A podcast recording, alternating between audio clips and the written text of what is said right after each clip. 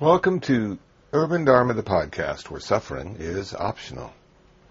Hi, this is Reverend Kusala coming to you from downtown Los Angeles, from the International Buddhist Meditation Center in the heart of Koreatown. What you're about to hear is a presentation I gave at Bishop Montgomery Catholic High School. Uh, I gave it on November 14th, 2007, and this was to a comparative religions class. A lot of fun some really good questions. Hope you find the answers stimulating. So, without further introduction, my presentation to a comparative religions class at Bishop Montgomery Catholic High School.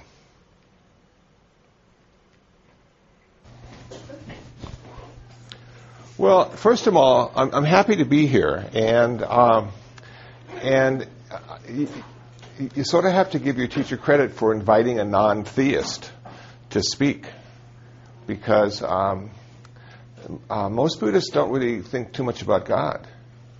And, and here I am speaking to you about things that might not be related to God in any way.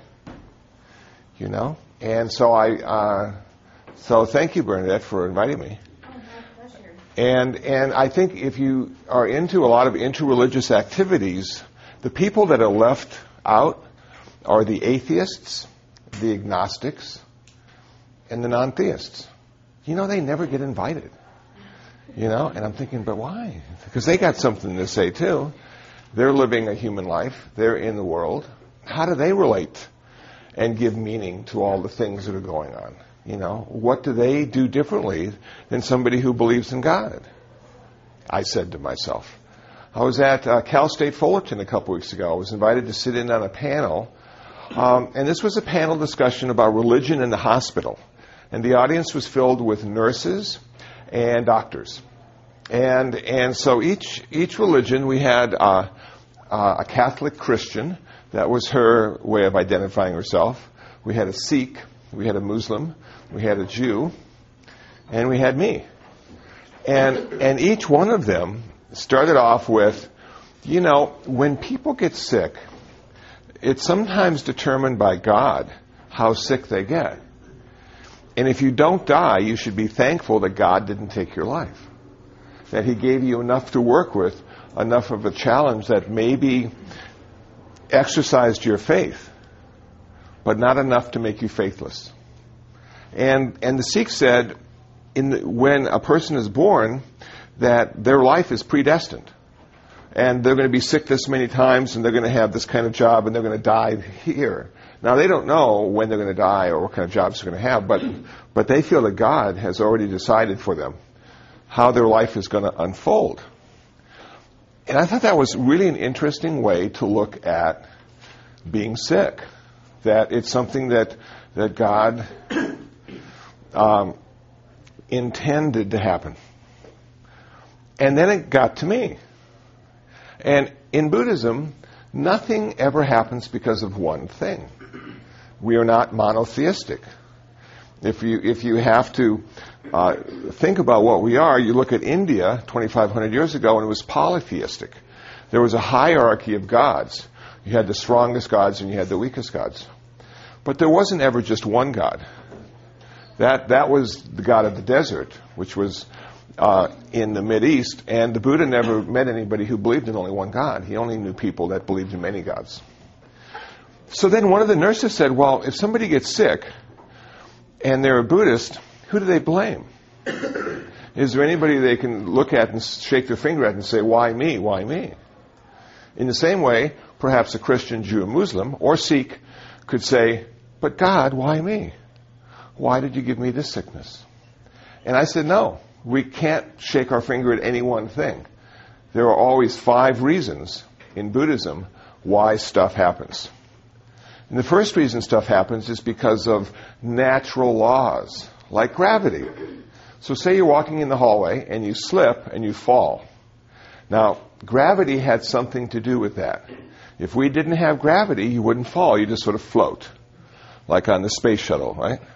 Okay, so gravity does play an important part in our life. The natural laws, like, like earthquakes, the earth's plate shifting, create tsunamis. And now people lose their whole village because of the, of the wave. And they would say, well, maybe if they were Buddhist, they would say, well, it's not God, but it was this earthquake. And that's why the wave came. And that's why we lost our village. So natural uh, causes and consequences are a very important aspect in Buddhism of why things happen. The second reason things happen is because of biology, genes and chromosomes. That we're all different because of our genes and chromosomes. And some of us will get tall and some of us won't. Some of us will get sick more often and some of us won't. And genes and chromosomes may have something to do with that. The third reason stuff happens is karma. And, and that's the thing most people think is the only reason. It's their karma. That's why they had the car accident. It's their karma. That's why they failed their class. Well, karma is one aspect of it, and karma for a Buddhist is the moral aspect. If you do unskillful things, if you have unskillful actions, unskillful speech, and unskillful thoughts, the consequences will be uncomfortable. The consequences may lead to more suffering rather than less suffering. So perhaps if something is going wrong in your life, maybe it's because you yelled at somebody, or maybe it's because you hit somebody, or maybe it's because you had bad thoughts about somebody, and those consequences are manifesting, but then you have to take into account the genes and chromosome stuff and the natural law stuff. Okay, so those three things in combination are why certain stuff happens. The fourth thing is dharma. Dharma is your religious practice.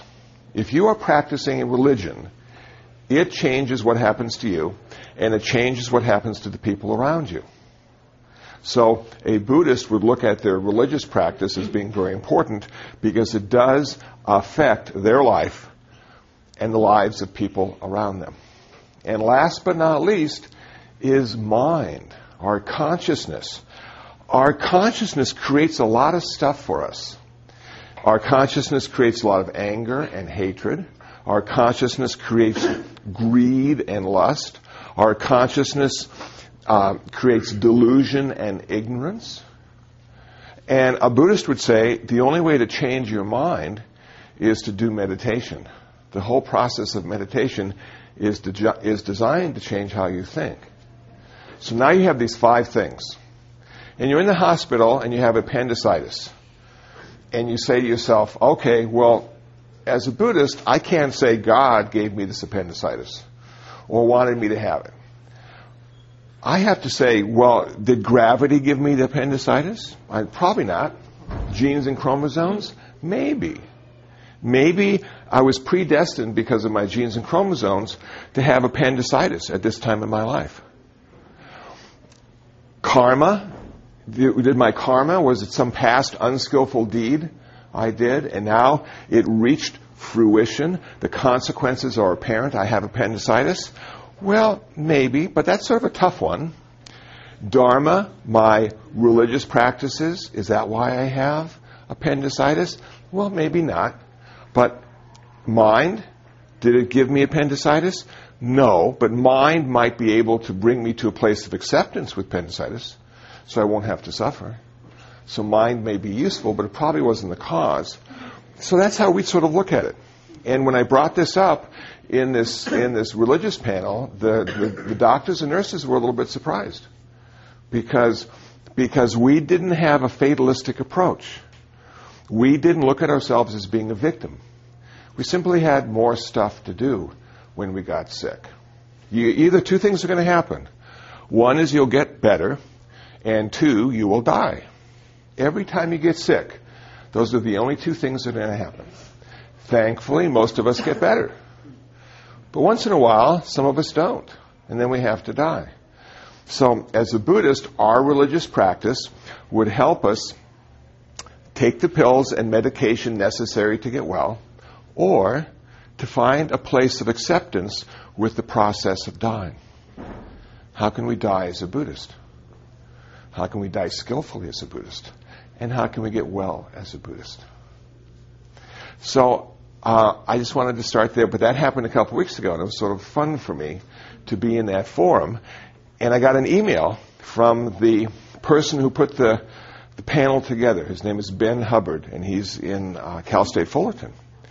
And, and he said, Thank you, Kusala, for being part of it because it's hard to find non theists to come into these environments and speak about their tradition. And it is. Again, most non theists don't have a strong need to preach because there's nothing to preach about. So you've been studying Buddhism in, in your class? Does anybody have any questions they'd like to start with before I get into my monologue? Is, is there something just really troubling you about Buddhism? You just can't figure out why they do what they do or, or who the Buddha was? Yeah. Um, just out of curiosity, are the concepts of Dharma different for Buddhists and Hindus? Good question. Are the concepts of Dharma different for Buddhists than they are from Hindus? Absolutely. Uh, in, in fact, the word Dharma, if you look in a Buddhist dictionary, has 16 different meanings, even in Buddhism. But the Hindus looked at Dharma a lot differently. So it would be sort of like this Do the Jews look at their religion differently than Christians, even though they might use the same Bible? And you probably go, yeah, the Jews look at it a lot differently than Christians do. Well, the Buddha was a Hindu, just like Christ was a Jew. But the Buddha took the terms used in Hinduism and gave, him, gave them his own meaning. And so, yes, we look at it differently. Yeah, thanks for the question. That's a good one. Anybody else have any more questions before I get going here and start talking? Okay, nothing else troubles you. Yes. Um, in Christianity, we have a lot of different sects and different yeah. stuff. Do you guys have that in Buddhism? Okay. In Christianity, you have a lot of different kinds of Christians, so we have a lot of different kinds of Buddhists. Is that a good paraphrase of what you said? Yes, it's exactly the same. Exactly the same. So you guys have like uh, the Catholic Christians, I'll call them that. Those are like the first Christians, I suppose, with the church. And then you, then all of a sudden, the Protestants came. And you went, geez, why did they come? Well, they looked at it a little bit differently. But how many different kinds of Catholics are there? You know, there are a lot. I didn't think that was the case until I started studying Catholicism a little bit. There are tons of different kinds of Catholics. There's the Benedictines and the, and, and the Jesuits. Um, um, at UCLA, uh, what do they have? They have the, it's another sect. It'll come to me. But there are a lot of different kinds of Catholics. And then you get into Protestants and you go, wow, look at all the Protestants. You got the Methodists and Episcopalians, you know, and the Baptists and the Lutherans, and they all have a different way of looking at what the teacher or what Jesus said. And then you have like the Unitarian Universalists. Well, they're even more different than any of those Protestants and uh, and the Catholics, you know. So you go, okay.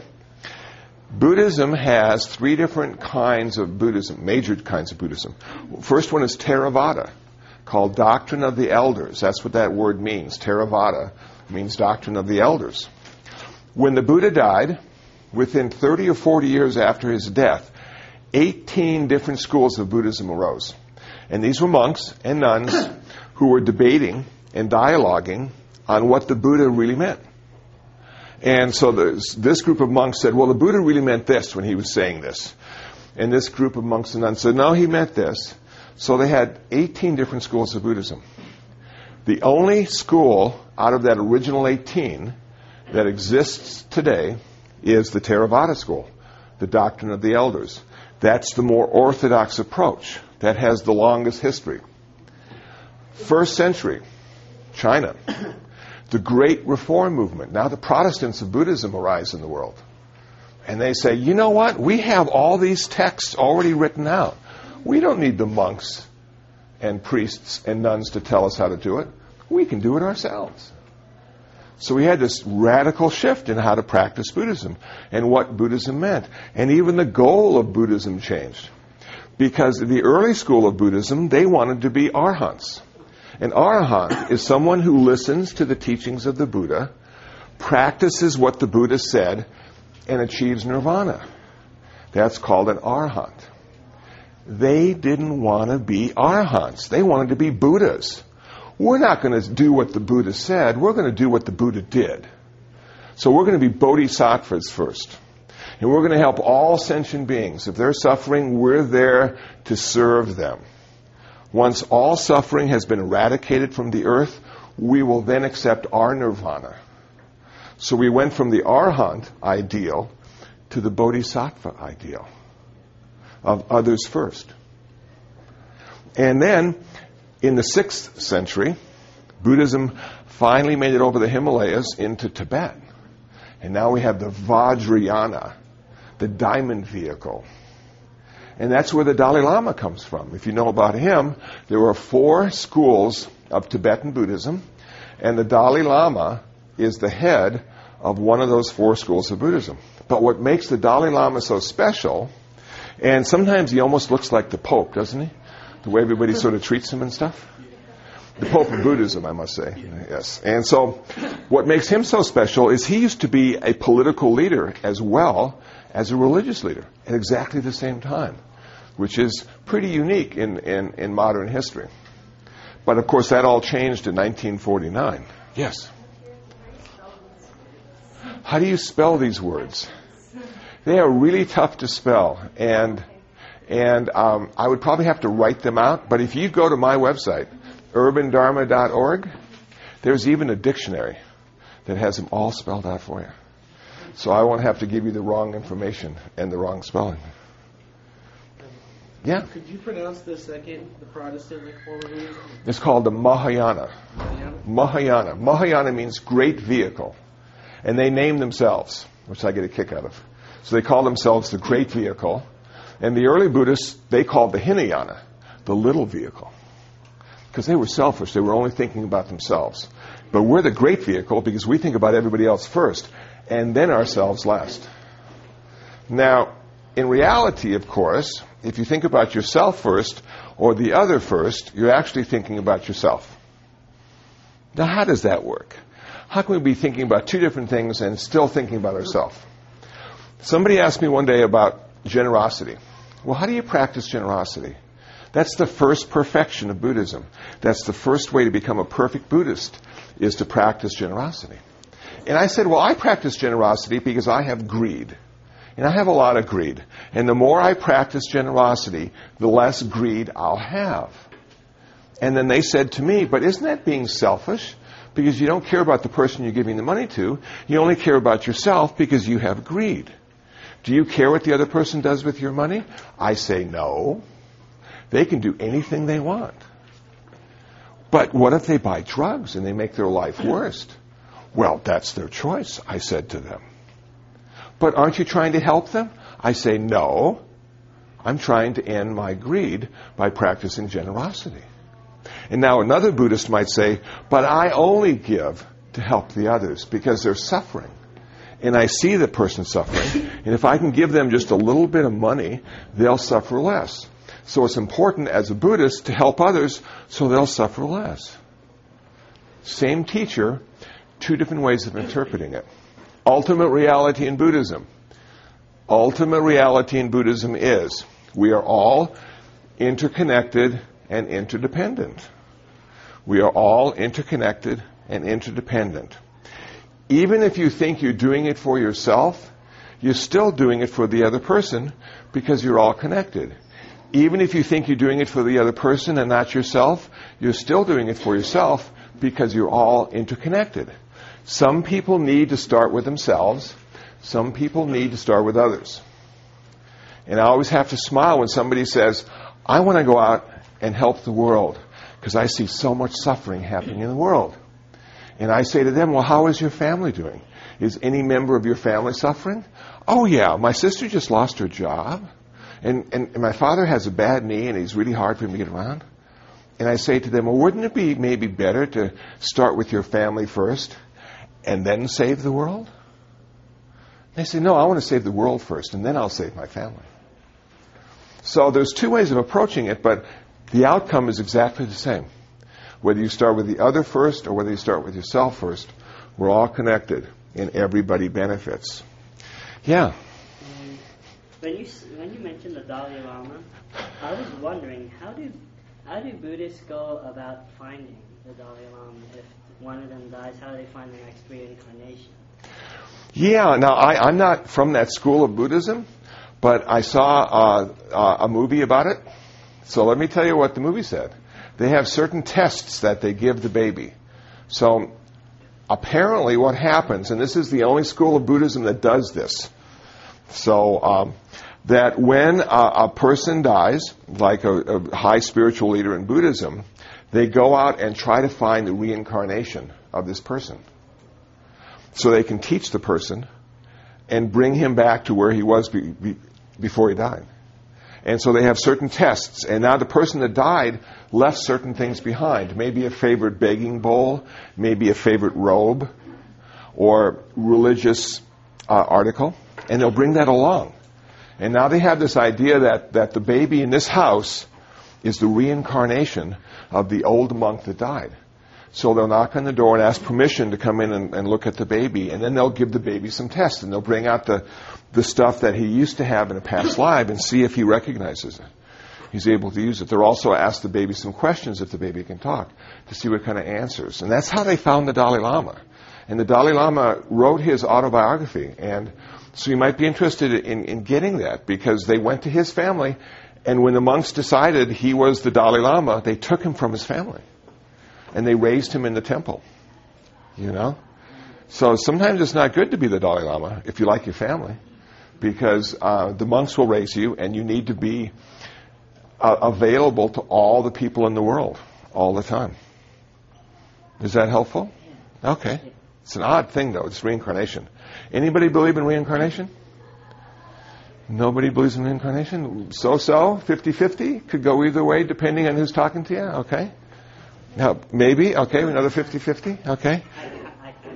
You kind of do. Okay, so maybe 60 40 for yes. Okay. There are a lot of people that get stuck in reincarnation and rebirth. Let me, let me give you uh, what Buddhists say. Buddhists do not have reincarnation except for Tibetan Buddhism. We do not have reincarnation, we have rebirth. The difference between reincarnation and rebirth is this Reincarn- reincarnation requires a soul. The Buddha said we do not have a soul. Isn't that weird? Can you imagine not having a soul? What would that feel like? Because everybody in your life, I'm sure, believes that you have a soul. And now all of a sudden, this religion from the East comes to America and starts to say, we don't have a soul. And I was born in Iowa. I was raised in Phoenix, Arizona. I had a soul until I became a Buddhist. And then I'm wondering, well, where did it go? Why don't I have it anymore? And and then I started to read more and more about what the Buddha said about having a soul. And he said that we might have a soul.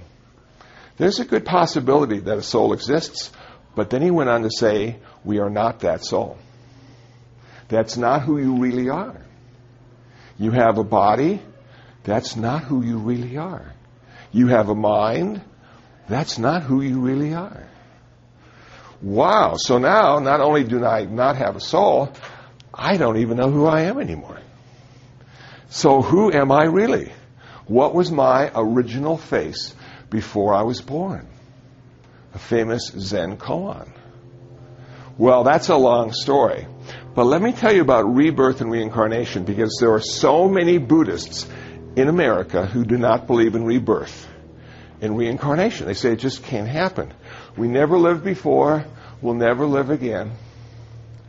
Well, where were we before we were born? Have you ever thought about that? Now, I know you probably think a lot about where you're going to go after you die. But where were you before you got here? Were you any place? You didn't exist in any way? Hmm, interesting question. I don't have the answer, but interesting question. So Buddhism says, well, we did have many past lives. This is not the first time. We've been each other's brother and sister. We've been each other's mother and father. We've been each other's aunt and uncle. And yet, because we've forgotten all our past lives, we all look like strangers to each other. But wouldn't it be cool if we could remember all the different times we were here before? And then you're walking down the street and you see somebody and you say, Hi, hi, how are you? I haven't seen you in this whole incarnation. You're looking great. And they would go, Yeah, right on. Good to see you too. When was it? Three lifetimes ago? Yeah, I remember. Okay. But we look out there and all we see are strangers we've never met before. How many people don't we know? Billions. We don't know billions of people. How many people don't we like? A few. How many people do we like? A few. How many people don't we care about? A lot. All the people we don't know. But if we knew them in past lives, we might have some feelings for them. So, a Buddhist struggles with this idea. Past lives, future lives. Past life, future lives. This is how I explain it. Think about yourself. One lifetime, this lifetime. Think about when you were five years old. Think about that picture of you at five years old. Think about the way you dressed and thought at five years old. Does that person exist today? Probably not. What happened to that person? They died. They're gone. You'll never see them again. You have their ghosts in your mind of what you used to do when you were five. People remember you at five, but those are the ghosts of a former lifetime in this lifetime. Sometimes, you know, adults have really big issues with being a teenager or being in their 20s or 30s and they did something really unskillful and they feel so bad about it and this issue keeps coming up and they can't resolve it. You know what I tell them to do? Have a funeral for that person that used to live, for that person that made that mistake, who no longer exists in the world today. Have a funeral for them. Put them to rest. Say some nice words. Hope they have a good rebirth. But they're gone. We can never go back and revisit who we used to be because they're dead. It's us right now that counts. So if we're struggling with rebirth, think how many times you've been reborn in this lifetime already. Now, I'm 58 years old. When I was 50, I was different than when I was 40. When I was 40, I was different than when I was 30. It goes on and on and on. And when I'm 60, I'll be different. Less hair, less energy. Hopefully, I'll still have some teeth left.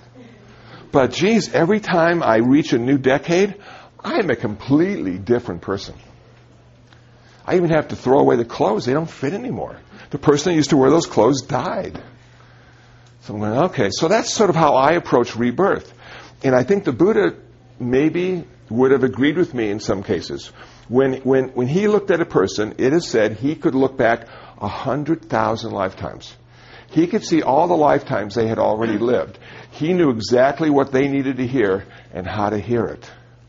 Can you imagine if you looked at a friend of yours and was able to see all the different ways they were reborn in just this lifetime and they were having problems? You could be of such great help to them. You would know exactly what to say. Because when they were seven and a half, they did this. They forgot. You can see it clearly. And you can, you can help them resolve those issues. Come back to a place of balance. So rebirth and reincarnation is a very important subject in Buddhism. And why? Because karma does not work without rebirth. Karma doesn't work without rebirth. Because we can be really unskillful in this lifetime. We can cause a lot of people a lot of suffering in this lifetime. And yet we have a good life. So where's karma? Why didn't karma come in and make my life terrible if I've been mean and cruel to all these people in the world? Why is karma waiting to give me the consequences of my unskillful speech, my unskillful action, and my unskillful thoughts?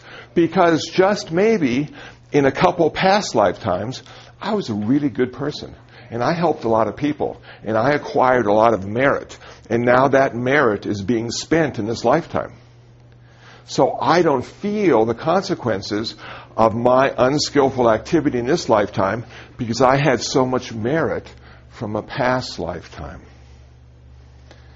And you might say to yourself, well, how can that be, Kusala? How can that be? And I say to you, think of having a glass of water and a teaspoon of salt.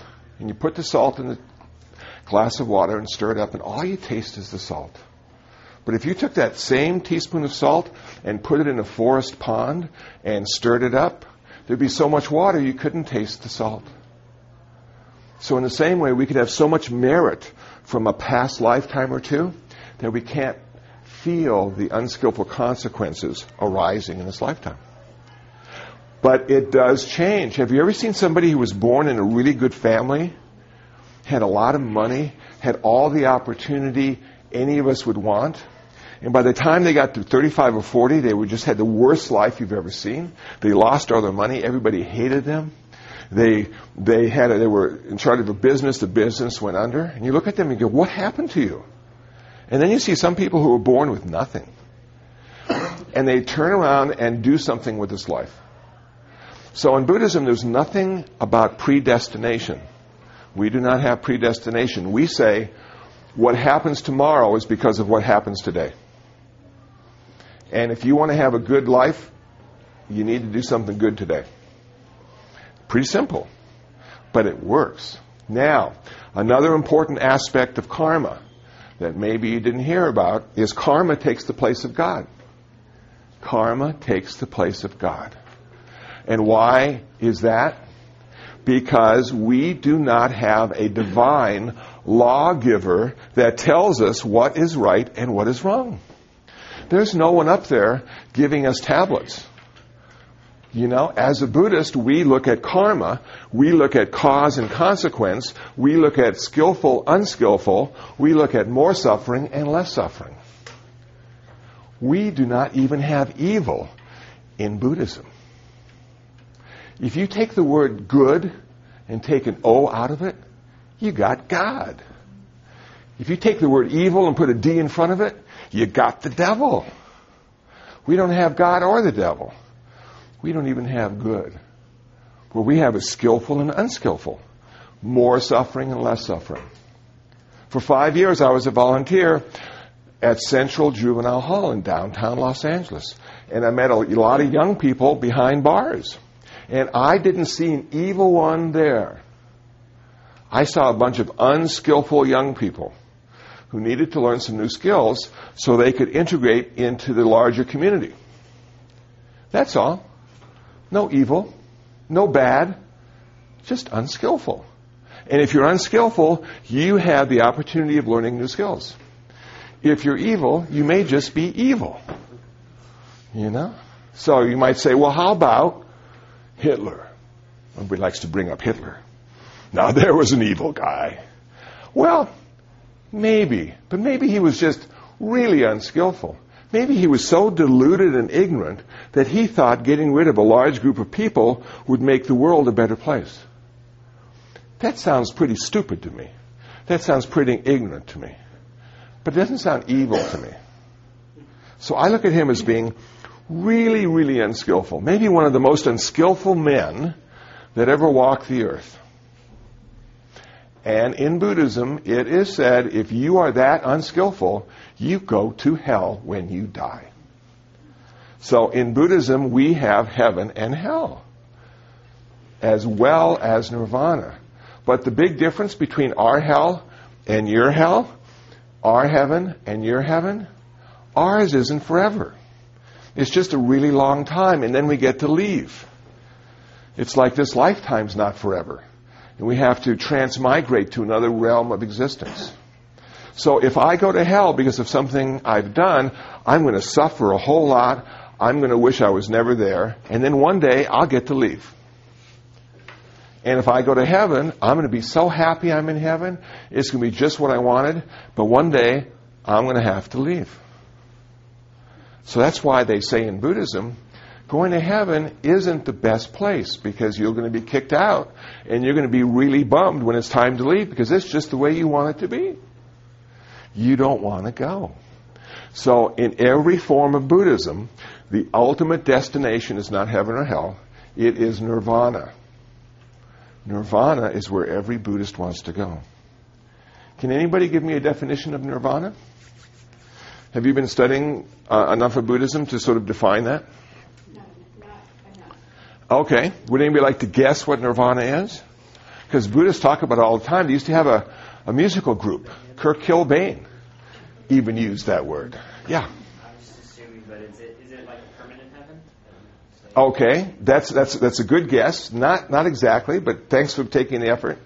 Any, anybody else have any ideas? Yes. Permanent state of peace. A permanent state of peace. That's getting really close, and it does fit that description. It is a permanent state of peace. So, as a Buddhist, we don't necessarily want to be happy. We would much prefer to be peaceful than happy. Isn't that weird? Wouldn't everybody want to be happy all the time? How many people would choose peace over happiness? Anybody here? We got one, we got two, we got, okay, a couple. A couple see the value of peace and not so much the value of happiness.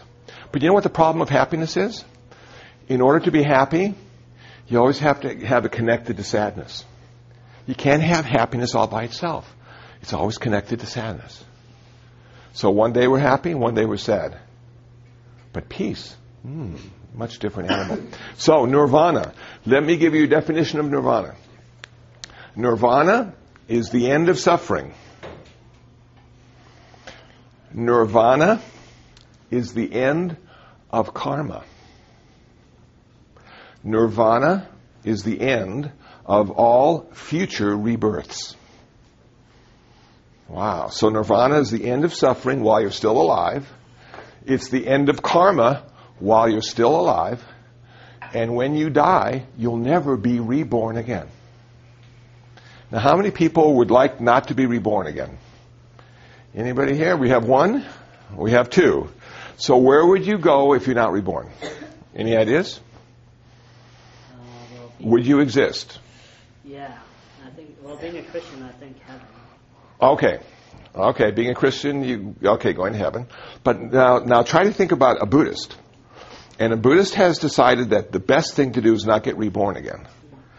Heaven's impermanent and we have to be reborn in heaven, but now we can't even be reborn in heaven because we've ended all our future rebirths. So does that mean that we don't exist anymore? And would anybody here not want to exist? You know, just not want to exist. Pro- no, probably not. It's a tough one, isn't it? You have any ideas about non-existence and existence? I would say be more be more about existence. You would say be more. Ex- about existence, I would say more existence than non-existence. Okay, okay. I think most of us would like to exist. I don't think any of us would like to not exist. Can you imagine dying and not having any place to go? What a bummer, you know? And that's why I feel sort of sorry for the atheists. You know, where do they go? Well, I figured it out. You know where atheists go when they die? They go to a cryogenics lab waiting for a cure. A little humor. They say that Walt Disney's head is in a cryogenics lab, frozen. Yeah? Waiting for when we can have like machine bodies, so let's put the head on and he'll be uh, gone. That's the rumor. That's the urban legend. I don't know if it's true or not. But it's, it's interesting. So, that, as a Buddhist, would I not want to exist anymore? I would say no, I still want to exist. But I'd rather exist and not be created. Now, why would that be the case? Is everything in the world created? Anybody have an idea on that? Yes. Okay. There's the one thing in this world that wasn't created. Not one thing. So we only know about creation. And we know it exists because everything here is here because of creation. What's the problem with creation? And I'm not talking about first cause because they're arguing about that now. Well, what's the first cause of creation? Was it the Big Bang Theory? Was it the string theory? Was it God? Was it the flying spaghetti monster? What was the first cause? Flying spaghetti monster. That's what I think, but that's just me. Yeah. So it's, it's not about that, but what is the problem with creation? It dies. It dies. Everything that's created has to die. Not one thing that was created hasn't ever died. Not one thing. Even the Son of God died. Jeez. I mean, if he can't make it, what's that say about us? So how about if you could exist without being created? What would that mean? If you could exist without being created, you would never have to get old, you would never have to get sick, you would never have to die. Yes.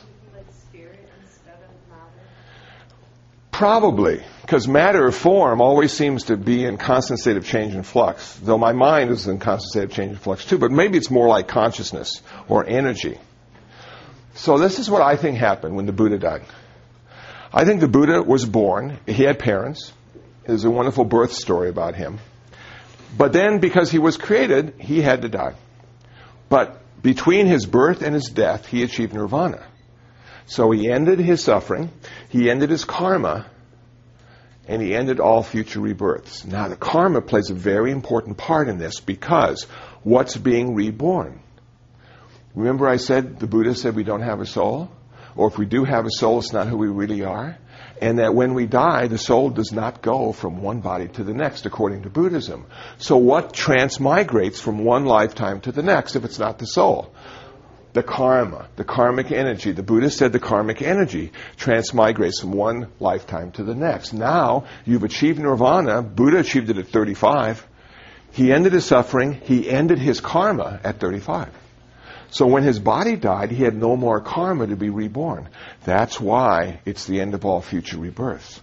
So his body died, and yet I think he still exists today because of his nirvana not because of his birth. And I think that everyone who achieves nirvana exists in that way. I don't know what that way is, though. I can't tell you. I take care of a koi pond at our meditation center, and we have turtles in the koi pond.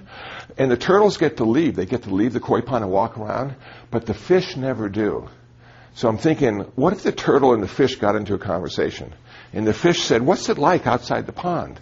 And no matter what the turtle said, the fish couldn't understand because it was beyond the fish's experience.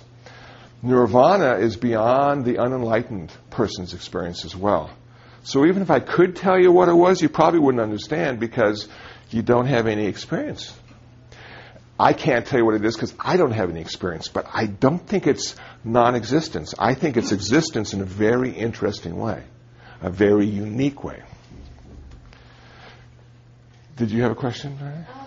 Um, Am I stimulating some oh, yeah, yeah. some questions here? We're way back, so I don't want to take you off your train of thought. Um, I was just wondering if you might be able to um, elaborate a little bit on um, the realms of heaven and hell and what purpose they serve. Yeah. Yeah, uh, that's really good. And, and I think the first thing we have to say is you being Catholic, I'm assuming you're either Catholic or Christian or both, and actually they're both the same to me. But if you look at me, do you think I'm going to your heaven? Have I said anything to any of you that would lead you to believe Gabriel will welcome me through the gates? Any idea about that? Well, I bet if you were honest and felt confident, you would say, Kusala, there's no way in hell you're going to heaven.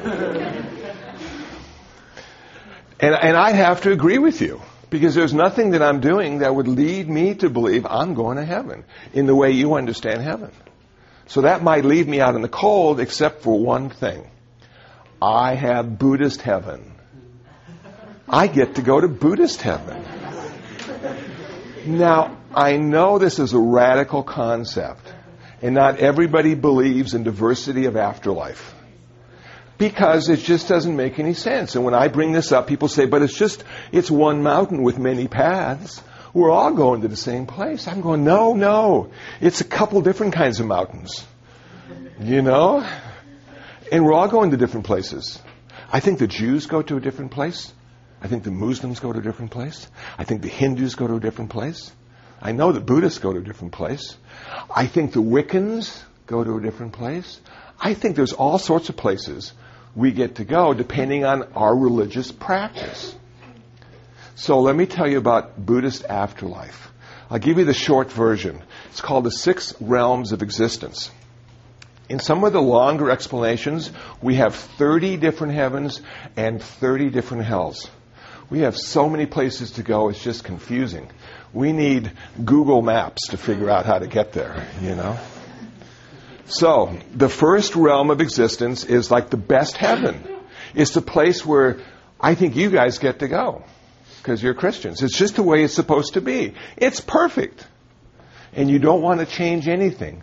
For a Buddhist, that's not good Because we need to change ourselves all the time. There's no way to acquire merit in heaven because there's nobody to help. There's nothing to make better. It's perfect just the way it is. So we're happy to go there, but, but we're losing time in achieving nirvana by being in heaven because we can't get any merit. The second heaven realm isn't quite as good as the first one. I call this the Donald Trump heaven realm. And this one has desire attached to it. And if you're in this heaven, you want another wife or another building, and then it would be perfect, but you never get either. The third realm of existence is the human realm, and that's where we all are. And a Buddhist would look at this as being the best place you could be born because this is where the Dharma is available to us. This is where we can practice generosity, compassion, acquire wisdom. We can go through a radical transformation and end in nirvana in the human realm. We can also feel a little suffering and a little pleasure, which allows us to understand the Dharma. Because if it's all good, the first truth of Buddhism is that life sucks. And if your life is all good, that won't make any sense to you at all. Now, the first hell realm is the animal realm. And I know if you have pets, if you have a dog or a cat or a fish or a turtle, you don't think of the animal realm as being a hell realm. But you know how they explain it in Buddhism? The animals, all they want to do is they want to sleep, they want to eat, they want to have sex, and they're totally confused. Now, does that sound like anybody you know? Okay, when when I looked at it, when I looked at that, I thought, okay, the animals don't have a chance to practice generosity. They don't have a chance to get wisdom. They're pretty much at an intuitive level and a subconscious level compared to us. So a Buddhist would look at that as being a hell realm. We do not want to be reborn as a cat or a dog. You know, now we do have cats and dogs at our center. I take care of the cats and dogs. When we have Sunday service, they're in there listening to the Dharma. When we're meditating, they're sleeping next to us on the floor. And, and in Buddhism, what we say is every time a cat or dog comes in contact with the Buddha image or the smell of incense or hears the chanting or Dharma talks, it's planting seeds, and in their next lifetime, they'll come back as a human being. How cool is that? And then they can find the Dharma and become a perfected human being and never have to suffer again and never be reborn again. Now, the first really difficult hell realm is called the hungry ghost realm. And this is where you get this body that's like 12 feet tall, and you have this little pinhole for a mouth. And no matter how hard you try to satisfy your hunger, you never do because your mouth is too small and your body's too big. So you're always in this sort of state of craving and desire and thirst that can't be quenched. It's very uncomfortable. And finally, the last hell realm is the worst one of all. And you look just like you do when you die. There's no difference. You have this little hell realm body that looks just like you, and you're walking through this really nice park, and all of a sudden all the leaves turn into razor blades and fall off the trees and cut you into a million pieces, and you cry out in pain and suffering, and you are resurrected right on the spot to be killed again and again and again until finally all the karma that got you in hell is purified through your suffering, and you can be reborn out of it. That's called the worst hell realm of all. So that's how we sort of look at our afterlife. We look at our afterlife as, as when I die, I am going to be reborn in another realm of existence. I could be reborn as a human being again, or the heaven realm again, or the hell realm again. Now, when I bring this model up and explain it to people, they have this question. And you might have this question right now why are there so many people on earth? And why are more and more people being born all the time when you have all these different heavens and all these different hells? And is there a fixed number? Do they just keep recycling? Or do more people keep getting into the system? You know what it seems like to me? It seems like to me that more and more people are being reborn out of heaven and hell onto earth. For a year, I was a volunteer at State Prison for Men in Lancaster, California. Drive up once a week to talk to the guys in prison. I think a lot of those people were reborn out of hell. And they got to the human realm and they just didn't have a clue what to do. Because they were used to working, out it, working it out in hell, you know. And so in this lifetime, it didn't work very well. But maybe if they get reborn again as a human being, they will have gained more skills because of this lifetime and be able to be of use and service to others in the next lifetime. So sometimes when I look at really unskillful people, I think to myself, you know what? I bet this is their first rebirth out of hell. And I should welcome them, but you know, they're bringing a lot of baggage with them. And then sometimes you meet somebody who's an angel, and you go, wow. And maybe those are the people who were in heaven before, and now they're reborn back on earth. And maybe Mother Teresa was one of those. You know? That she was, from a Buddhist perspective, she had been in heaven for a while, and now she had been reborn back on earth to be of service to all those she came in contact with. And maybe now she's in heaven forever and ever because of all the good work she did. So that's how a Buddhist might uh, uh, approach giving meaning to their life. They look at all the unskillful people, all the real skillful people, and say, yeah, hell realm, heaven realm, hell realm, heaven realm. Where do I want to go? What do I need to do to go there? Does a Buddhist go to heaven because of what they believe in? Because of the faith they have? Absolutely not. Doesn't do us a darn bit of good to have faith. What we need to do is have good thoughts, good speech, and good action. That's our karma. We are proactive. We can't just hope it's going to work because it never seems to. We have to do something about it. It's more important to do Buddhism than to be a Buddhist. It's more important to do Buddhism than to be Buddhism. So Buddhists have a lot of stuff they're always doing because that's their practice. Was that useful? Very. Okay. Have I simulated any more questions yet? Yes? No? Yes? Um, I heard you say that Buddhists don't believe that people have like a soul or a mind or something, but Yeah. okay, so what do you consider yourself? Because Yeah. If you're reborn, like you're reborn, I don't know how to explain it. If you're like, Okay. what's the point of being reborn if if you're not, if none of these things are real? You know what I mean? Yeah. You said that they're not real. Well, it's not like we're, we're you know, the, the, the really weird thing is we don't have much to say about it. You know, we, me, I, mine, I don't have much to say about it. People say, well, Kusala, why are you here? Why were you born? I said, well, my parents had sex and I had karma. You know, that's why I'm here. So it wasn't like I said, okay, I'm going to get those parents. They're going to be my parents. You know, it didn't sort of work like that. Um, um, so who am I? I? That's really a good question, you know. And, and, and let me explain to you the process I went through to come to a conclusion. It may not be a good conclusion, but it's something that I'm working with. So when I came to Buddhism, I sort of knew who I was. This was like 1978, 79. I was wearing these polyester shirts with the flowers, a lot of hairspray. I was looking good. And, and um, I was a member of the National Rifle Association, and I was a Republican. And, and I knew how the world worked. It was black and white for me. The good guys wore the black hats or the white hats. The bad guys wore the black hats. Nobody in the middle. No gray. Well, then I got to Buddhism. It's all gray. There's no black and white anyplace. There's no good guys or bad guys. There's just more questions and more questions and more questions. So I eventually became a Democrat. I am now an independent. I'm maturing in my political perspective. I got rid of all my polyester and started to buy cotton. Much more comfortable. You can tell I got rid of the hairspray too, you know. And, and, and I started to look at, say, who am I and why am I the way I am? Is it my fault or is it their fault?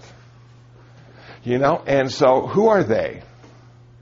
Well, they turn out to be a really interesting uh, problem because uh, they're everywhere. And I said, okay, why do I speak English? Why do I have a language anyway? What is the history of the English language? I said to myself. Who was the first person that spoke? And did they speak English? And I asked people, and nobody had a clue. They say, why would you want to know that? I'm curious about why I'm the way I am. And I use language a lot. And how did my language start? Have people always spoken in this way? Well, I found a book, The History of the English Language. And I started to read it. And I started to see that, you know, that it evolved, ever changing. And I started to see the power of words. Because if I could speak it, I could manipulate it, I could use it, I could own it. If I couldn't say it, if I didn't know what it was called, I couldn't do anything with it. So my parents gave me my language. I went back and said, if I want to understand how a human being evolves, all I have to do is look at my life. So I was born, and I was the universe. There was no difference between me and everything. I was everything, and everything was me. And if I cried and felt uncomfortable, the universe came and changed me and fed me. It was all about me. I was the center of the universe. And then something radical happened. Myself, my ego, my personality took root. It started to grow. And now there was somebody else in the room with me. I don't know where they came from or why they're there. But people kept calling her mom. Where did mom come from? Who is this person? And now when I cry, the universe doesn't feed me. Mom feeds me. Wow. And then I had a hand. Before I had no hands or feet. But I started to become self aware and realized I had these things. And people would wave at me and say, Hi, little baby. And I would practice waving, but you know what? I wouldn't wave back at them. I'd wave at myself because they were all waving at me. So I would go, Hi. It was still about me. And then somebody else showed up and he was dad. Now dad and mom and me, we're together. We're the world. And mom wanted me to speak just like she did. So she would utter these sounds and point at things. And if I could connect the sound to the thing and repeat the sound, it made her so happy.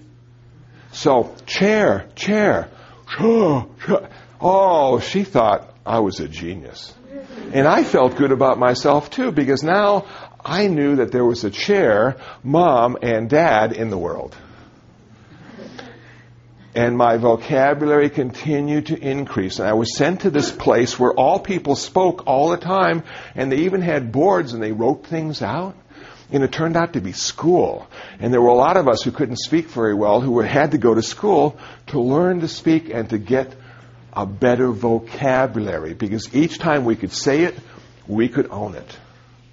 We could do something with it. So think about yourself with 10,000, 20,000, 30,000 words at your disposal. You can separate the world in 30,000 different ways. Wow. Talk about power. But you know what the problem with that is? The problem with dissecting the world in 30,000 ways is it makes you separate from the world in 30,000 ways. That you have this dis-ease and this discomfort and, and this sort of basic fear about life because you're no longer connected in the universal way you were before you got your vocabulary. And not only does our culture give us vocabulary, it gives us mathematics. And now we can take two oranges and two apples and have four. Who would have thought?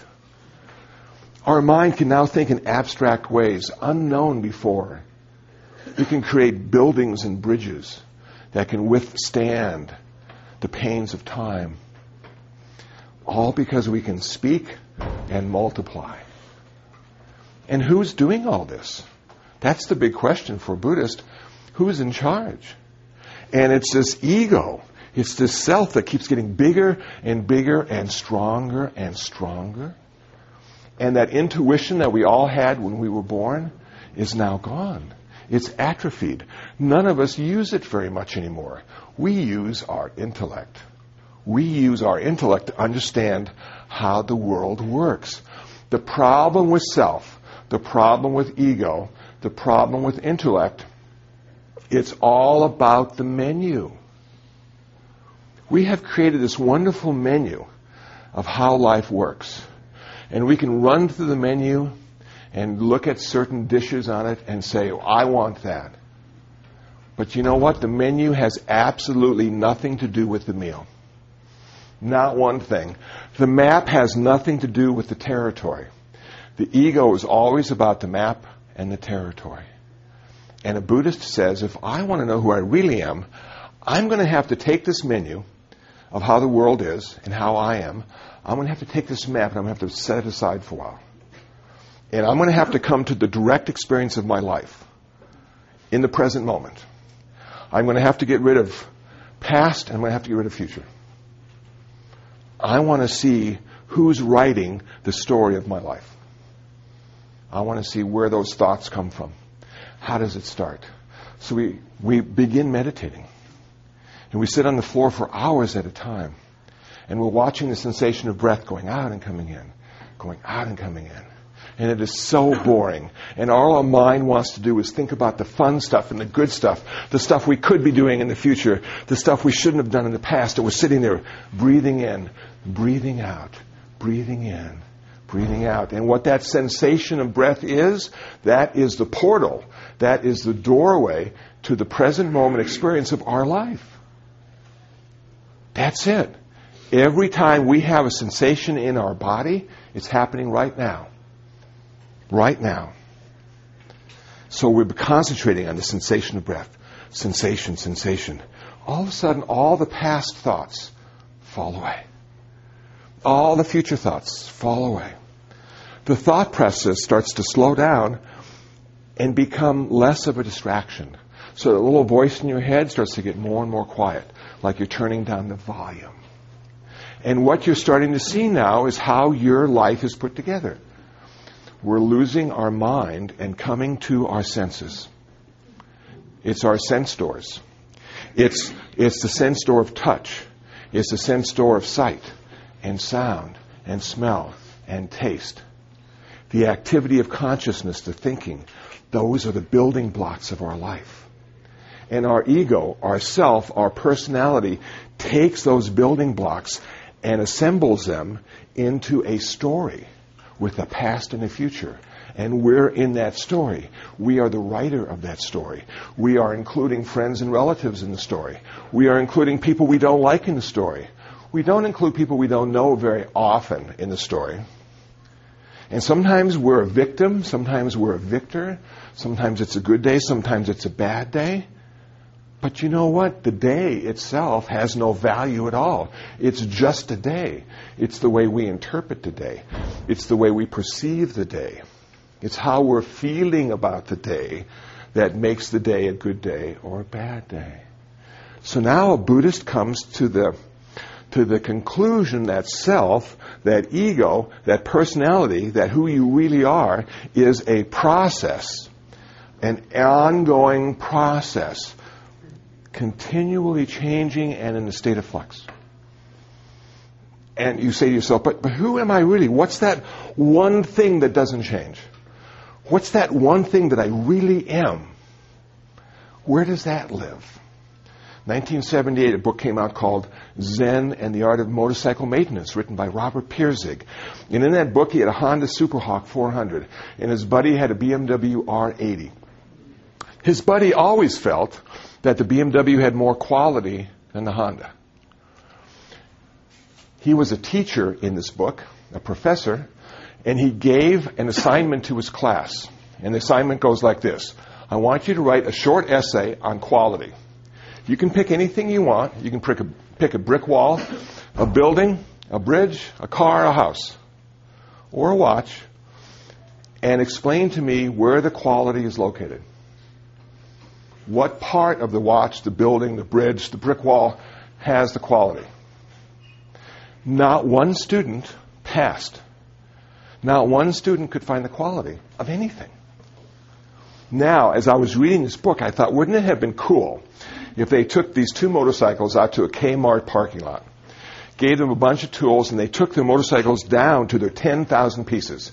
So you had 10,000 Honda parts over here, and you had 10,000 BMW parts over here.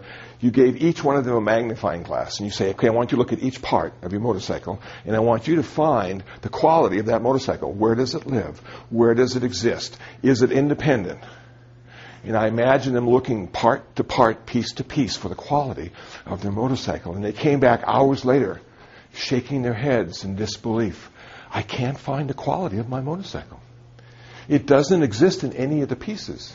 And yet somehow when the 10,000 pieces come together and create one, quality arises.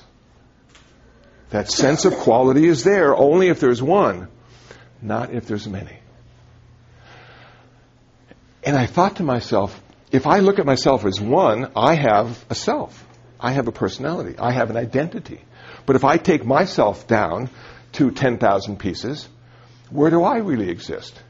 In which, in which piece do I truly exist? The fingernails, the hair, the sinews, the bones? Where do I exist? So I think the illusion of one is very important. We all think one is the best number. One God, one nation. I'm a child of the 60s. One, for me, was the loneliest number that you ever had. And now we're in 2007 and we're in a postmodern time. And what that means is we are taking one and taking it apart to find the essence. Buddhism would say this about who you are. Nothing in who you are exists independently. If you try to find an independent quality, self, or essence, you will be disappointed. Everything about us is conditional. We exist because of other things, not because of who we are. And I freaked out. You mean we exist because of everything else and not anything about ourselves? I don't exist because I'm here, but I exist because there's enough air for me to breathe, enough water for me to drink, enough food for me to eat, clothes to cover my body and shelter to protect me. That's why I'm here, not because I'm here. And that's how it works. Everything in the world, according to Buddhism, is conditional. It's all here because of other things. And when you try to find out what that one thing is, all you keep finding is all the other things that come into play to create that one thing, the illusion of the one thing. Isn't that interesting? So it's a really long answer to a simple question who are you? But as I struggled with that, I came to the conclusion that I am a process. I exist because of you right now. If you hadn't asked that question, I wouldn't be speaking like this. I exist because of everybody here. If you weren't here, I wouldn't be here either. I exist because there was an email that came to my computer that brought me here. I exist because Google Maps told me how to get here. I exist because of everything in the world that has nothing to do with me, which is sort of disappointing. Because I was, I started as the center of the universe. And now I've come to the conclusion that I'm just another piece in the giant mechanism of life. Now, can I be free? Can I be free? Because one of the goals in Buddhism is to be free. I was giving a talk at Homeless Healthcare, which is a homeless facility. There were 60 people who were practicing Buddhism as I was invited to give a talk. And you know how I started my presentation? I said, okay, who here wants to be more comfortable? And about 10 people raised their hand. Then I said, who here wants to be free? And almost everybody raised their hand. Does anybody here want to be free? Okay, well, cool. Let me tell you what it means to be free in Buddhism. To be free in Buddhism, you can't be a Buddhist. Because if you're a Buddhist, you're not free. If you want to be free in Buddhism, you can't be a guy or a girl. Because that doesn't make you free. It puts you in a prison. It gives you a certain set of rules and ways to look at the world. Do any of us want to be free, really? And then free from what? I struggle with this because Buddhism doesn't really tell you right out be free from what? As to be free from my parents? Well, that happened a long time ago. Be free from my creditors? Don't have any charge cards. Be free from this? Be free from that? What am I supposed to be free from? And then it dawned on me in Buddhism, the ultimate goal is to be free from suffering free from suffering. Can anybody tell me what, what suffering is? Give me a definition of suffering. This is a tough one. But this is the this is the crux. This is this is the this is why there is Buddhism in the world because of suffering. I, I would think it would be identifying self with all that you were describing. Well, perhaps that's that's more difficult than the definition I was looking for. Can anybody give me a simple definition? Does anybody suffer here? Pain. Okay, pain. You said pain. Is pain suffering? Anybody think pain is suffering? Okay. You got two people who have pain and suffer. Okay. Can you have pain and not suffer? Yeah. So if you could, then maybe pain really isn't suffering. Maybe suffering happens because of pain. Maybe. We could look at it so that way. Okay. Let me share with you the best definition I ever heard. Seventh grader, Glendale, California, giving a talk to her class. Esmeralda was her name. At the end of my presentation, she raised her little hand and said, Reverend Kusala, Reverend Kusala. I said, Yes. She said, I know the difference between pain and suffering. I said, Oh, what? What? Suffering happens when you don't want to have the pain. Cool. Suffering happens when you have a Ford and want a Honda. Yeah. Suffering happens when you want things to be different than they are. How many of us want things to be different than they are? Everybody. We're not happy with the way the world is, with the way our life is, with the way the school is, the freeway is, the grocery store is. It could always be better. People take far too long in line to pay. Cashiers are illiterate. You just look around and you go, wow. Now, are we going to change the world? Can we make the world a perfect place? Because it's so imperfect and all we're doing is suffering. Can I change the world? Could I cover the earth with a piece of leather? Or would it be more sensible to simply buy a pair of shoes? So maybe I don't need to change the world to not suffer. Maybe I need to change me. Because the world is just sort of going to be the way it is. Always has been, always will be. The world is not a perfect place. The Buddha called this world samsara. This is the place where birth and death occur. It's a very uncomfortable place. People are dying all day, they're being born all day, and in between they're suffering a lot. So can we, how much time do we have? Seven minutes, okay. So can we come to a place of acceptance with the way things are? Oh, I, I'm sorry. Which one is the? Oh. How much time do we have? it's two twenty or two twenty-five? Two twenty. 220. Okay. You're doing good, but I want your, you know, your performance. Oh, yes, it'll happen, but I'm, I'm making my point right now. The point is, if you want to end your suffering, the world isn't going to help you. The world will not take away your pain. Pain is something you have because you have a body. Pain is something you have because you have a mind. You have emotional pain, you have physical pain. But you don't have to suffer with the pain. You can come to a place of perfection in your life, not because of the world, but because of what you do in the world. Buddhism is designed to bring us to a place of peace, to bring us to a profound sense of acceptance with the way things are, not needing to change anything, not even the 405 freeway. It is perfect, and a Buddhist sees the perfection when they're enlightened. I can't see it yet. It Doesn't look perfect to me. I'm not enlightened. But in Buddhism, that's the goal to see the perfection of the world and to see perfection in every human being in the world. Any questions? Yes. Um, as far as like I know you really talk about the eightfold path. Yeah. About like the right thinking and everything. Yeah. Which part do you find the hardest to follow? Well, good question. I think the, probably the hardest to follow um, would be the uh, the first part. And let me, let me put it this way: the eightfold path, the way I understand it, is right view, right intention, right speech, right action, right livelihood, right effort, right mindfulness, and right concentration. And we can take those eight path factors and put them into three categories personal discipline, mental purification, and wisdom. The first category of personal discipline has three path factors right speech, right action, and right livelihood. The second category of mental purification has three path factors right effort, right mindfulness, and right concentration, meditation. The third category is the wisdom category, and it has right view, right intention. I find in my own practice the most difficult part is to keep the five precepts.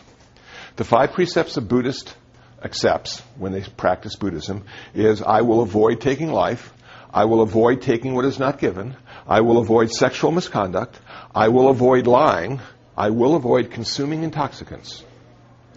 And those are so difficult. Have you ever had a mosquito buzz your head at 3 o'clock in the morning? And wouldn't the easiest thing to do just kill that little sucker and go right back to sleep? And now you're practicing not to kill. And you go, oh man, I gotta get out of bed, catch the mosquito, take him outside, let him go. I'm never gonna get back to sleep again. Maybe I'll buy a mosquito net so I won't have to get up. And then the mosquito can exist with me in the room. Maybe that's what I'll do. Does everything want to stay alive because it was born? Yeah, even the cockroach doesn't want to die. I'm thinking, this is so hard to practice, not taking life. Should I be a vegetarian? Am I contributing to the mass slaughter of millions of creatures because I like a chili cheeseburger once in a while? Now I've got to think about that too. Are vegetarians really better just because they can't hear the broccoli scream when it's pulled out of the ground? You know, I mean. So, so so what I find is practicing the precepts, that first category, right speech, right action, right livelihood, is probably the most difficult on a daily basis. Meditation is difficult, but it's, it's not in your face every moment of the day. You, you're 15 minutes in the morning, 15 minutes at night. Sometimes you go on a retreat and sit a little bit more. But those precepts are there with you all the time in everything you do and everything you say. So that's the most challenging for me. Thanks for the question.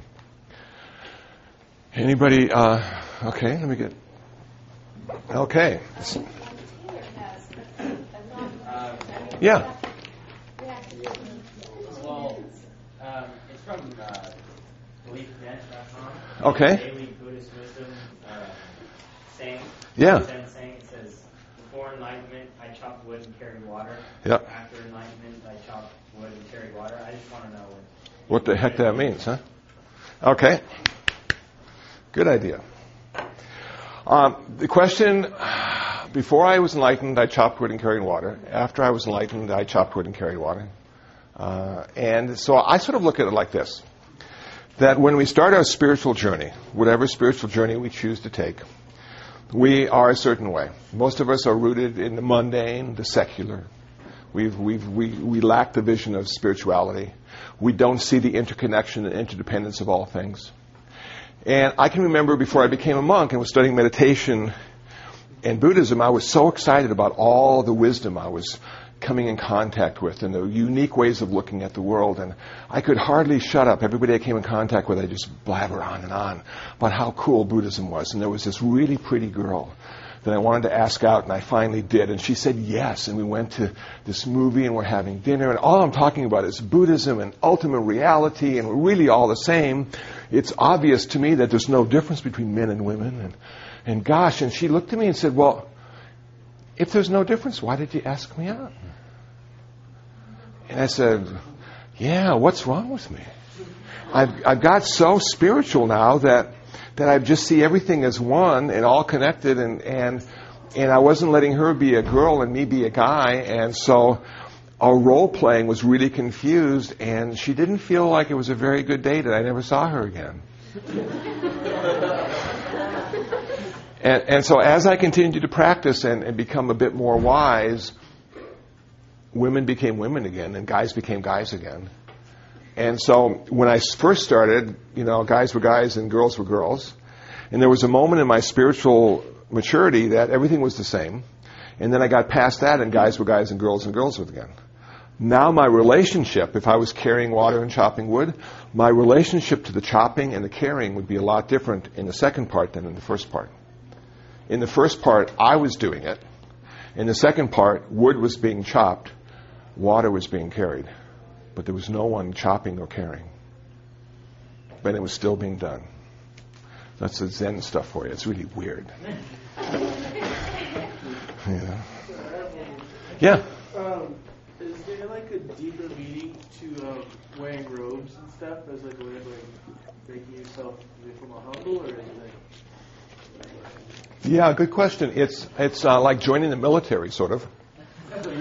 And, and if you all have the same uniform on, there's not a better one or a worse one. There's sort of an equanimity about that. Men and women also wear the same robes. Uh, if you look at the way the robes are designed, it doesn't show off your body very much. And so the, the chance of becoming lustful after a robe is diminished dramatically. You know? So there, there, there is some practical value to wearing robes. Uh, it, and, and, and when you have no hair and robes, you know, when you look in the mirror, there's not much to be attracted to, you know? And, and I find the, and, and, and there's always that problem with, you know, attraction and lust and clinging and stuff like that. And so now at my current age, I, I've realized that I'm going to give up being attractive. I just don't want to be repulsive.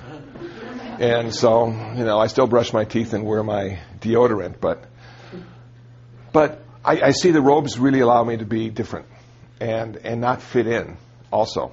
That I don't fit in any place. When I came here, if I had my robe on, they would have said, Who's that? Well, they said that anyway. But, but no matter where I go, the only place I fit in is at the monastery, at the meditation center. So it's sort of leaving the world in a very real way when you dress like this. Because the only place you fit in is in your religious community. So that's a good way, too. Okay, well, we're getting down to the end, and I, play blues harmonica. You know, uh, it's something that uh, I started doing a long time ago, and then I thought to myself, what other kind of music would a Buddhist play? You know, it's just it's all about the blues, isn't it? You know. Though I I've just in the recently started playing mandolin as well, which is a lot of fun. So what I like to do is just play little blues, just because you've been listening to me really well. I, I'm surprised at your attentiveness. I guess that's the word. And, and I appreciate that. And so now you'll be able to leave it with a smile on your face, not just have to think about suffering. Here we go.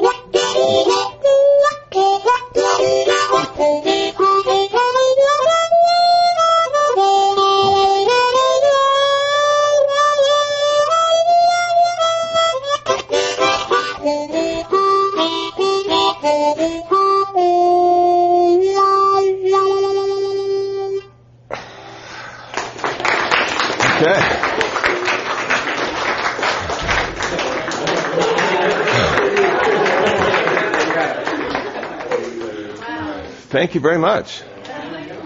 And enjoy the rest of your day.